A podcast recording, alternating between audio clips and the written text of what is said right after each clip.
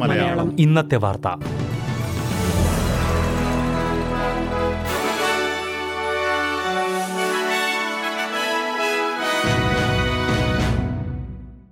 നമസ്കാരം. S B S Malayalam ഇന്നത്തെ വാർത്തയിലേക്ക് സ്വാഗതം. ഇന്ന് രണ്ടായിരത്തി ഇരുപത്തിരണ്ട് സെപ്റ്റംബർ ഇരുപത്. ചൊവ്വാഴ്ച. വാർത്ത വായിക്കുന്നത് ഡെലിസ് പോൾ. രണ്ടായിരത്തി ഇരുപത്തിയൊന്ന് ഇരുപത്തിരണ്ട് കാലയളവിലേക്കുള്ള ബഡ്ജറ്റ് അടുത്തയാഴ്ച പുറത്തുവിടും. മുൻപ് കണക്ക് കൂട്ടിയതിനേക്കാൾ അൻപത് ബില്യൺ ഡോളറിലധികം മെച്ചപ്പെട്ട ബജറ്റായിരിക്കും എന്ന് ട്രഷറർ ജിം ചാമേഴ്സ് പറഞ്ഞു. താൽക്കാലികമായുള്ള സംഭവവികാസങ്ങളാണ് ഇതിന് വഴിയൊരുക്കിയിരിക്കുന്നതെന്നും അദ്ദേഹം പറഞ്ഞു. ഒക്ടോബർ ഇരുപത്തിയഞ്ചിന് പുറത്തുവിടുന്ന ബജറ്റിൽ പൊതുജനം അപ്രതീക്ഷിതമായിട്ടുള്ള കാര്യങ്ങളൊന്നും പ്രതീക്ഷിക്കരുതെന്നും അദ്ദേഹം വ്യക്തമാക്കി.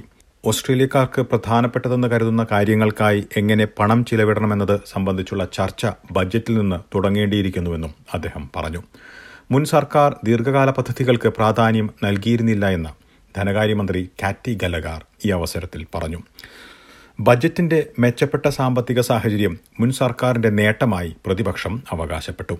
എന്നാൽ അൻപത് ബില്യൺ ഡോളർ അധികമായുള്ളത് സർക്കാർ എങ്ങനെ ചെലവിടുമെന്ന കാര്യത്തിൽ ആശങ്കയുള്ളതായി പ്രതിപക്ഷത്തിന്റെ ട്രഷറി വക്താവ് അംഗസ് ടൈലർ പറഞ്ഞു.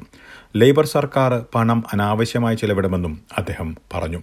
ജീവിത ചെലവ് കൂടിയിരിക്കുന്ന സാഹചര്യത്തെ എങ്ങനെ പരിഹരിക്കുമെന്നത് സംബന്ധിച്ചുള്ള നയങ്ങളും സർക്കാർ വ്യക്തമാക്കണമെന്ന് അദ്ദേഹം ആവശ്യപ്പെട്ടു. ഇന്ധന എക്സൈസ് ഇളവുകൾ അവസാനിക്കുന്നതോടെ അടുത്ത ആഴ്ച മുതൽ പെട്രോൾ വില വീണ്ടും കൂടും. ഇതിന്റെ പ്രത്യാഘാതങ്ങൾ കുറയ്ക്കാൻ ശ്രമിക്കുന്നതായി ട്രഷറർ ജിം ചാമേഴ്സ് പറഞ്ഞു. സെപ്റ്റംബർ ഇരുപത്തിയെട്ട് മുതലാണ് എക്സൈസ് ഇളവ് എടുത്തുമാറ്റുക ഈ സാഹചര്യത്തിൽ നിന്ന് അമിത ലാഭമുണ്ടാക്കാനുള്ള ശ്രമങ്ങൾ തടയുമെന്നും ജിം ചാമേഴ്സ് വ്യക്തമാക്കി.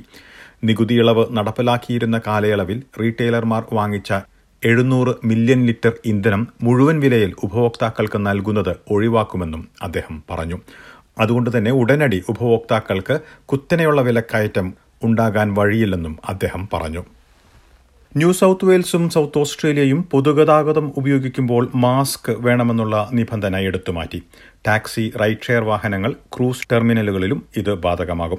സൗത്ത് ഓസ്ട്രേലിയയിൽ മാറ്റം പ്രാബല്യത്തിൽ വന്നിട്ടുണ്ട്. എന്നാൽ ന്യൂ സൗത്ത് വെയിൽസിൽ അടുത്ത ബുധനാഴ്ചയായിരിക്കും മാറ്റം നടപ്പിലാകുക. വെസ്റ്റേൺ ഓസ്ട്രേലിയയാണ് മാസ്ക് നിയമങ്ങൾ പിൻവലിച്ച ആദ്യ സംസ്ഥാനം. വിക്ടോറിയയിൽ മാസ്ക് നിയമങ്ങൾ വിലയിരുത്തുന്നതായി പ്രീമിയർ ഡാനിയൽ ആൻഡ്രൂസ് പറഞ്ഞു. അതേസമയം പൊതു ആശുപത്രികൾ ആരോഗ്യ കേന്ദ്രങ്ങൾ റെസിഡൻഷ്യൽ ഏജ്ഡ് കെയർ കേന്ദ്രങ്ങൾ എന്നിവിടങ്ങളിൽ മാസ്ക് നിർബന്ധമായി തുടരുന്നു. ഇനി പ്രധാന നഗരങ്ങളിലെ നാളത്തെ കാലാവസ്ഥ കൂടി നോക്കാം. സിഡ്നിയിൽ മഴയ്ക്ക് സാധ്യത പ്രതീക്ഷിക്കുന്ന കൂടിയ താപനില ഇരുപത്തിരണ്ട് ഡിഗ്രി സെൽഷ്യസ്. മെൽബണിൽ മേഘാവൃതമായിരിക്കും പ്രതീക്ഷിക്കുന്ന കൂടിയ താപനില ഇരുപത് ഡിഗ്രി. ബ്രിസ്ബനിൽ മഴയ്ക്ക് സാധ്യത പ്രതീക്ഷിക്കുന്ന കൂടിയ താപനില ഇരുപത്തിനാല് ഡിഗ്രി സെൽഷ്യസ്. പെർത്തിൽ മഴയ്ക്ക് സാധ്യത. പ്രതീക്ഷിക്കുന്ന കൂടിയ താപനില ഇരുപത് ഡിഗ്രി സെൽഷ്യസ്. എഡലേഡിൽ നേരിയ മഴ. പ്രതീക്ഷിക്കുന്ന കൂടിയ താപനില പതിനെട്ട് ഡിഗ്രി. ഹോബാട്ടിൽ മേഘാവൃതമായിരിക്കും. പ്രതീക്ഷിക്കുന്ന കൂടിയ താപനില ഇരുപത് ഡിഗ്രി സെൽഷ്യസ്.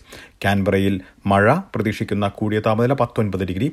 ഡാർവിനിൽ തെളിഞ്ഞ കാലാവസ്ഥയ്ക്കുള്ള സാധ്യത പ്രതീക്ഷിക്കുന്ന കൂടിയ താപനില മുപ്പത്തിയഞ്ച് ഡിഗ്രി സെൽഷ്യസ്. ഇതോടെ ഇന്നത്തെ വാർത്താ ബുള്ളറ്റിൻ ഇവിടെ അവസാനിക്കുന്നു. നാളെ വൈകിട്ട് ആറ് മണിക്ക് എസ് ബി എസ് മലയാളം വാർത്താ ബുള്ളറ്റിനുമായി തിരിച്ചെത്തും. ഇന്ന് വാർത്ത വായിച്ചത് ടെലിസ് പോൾ.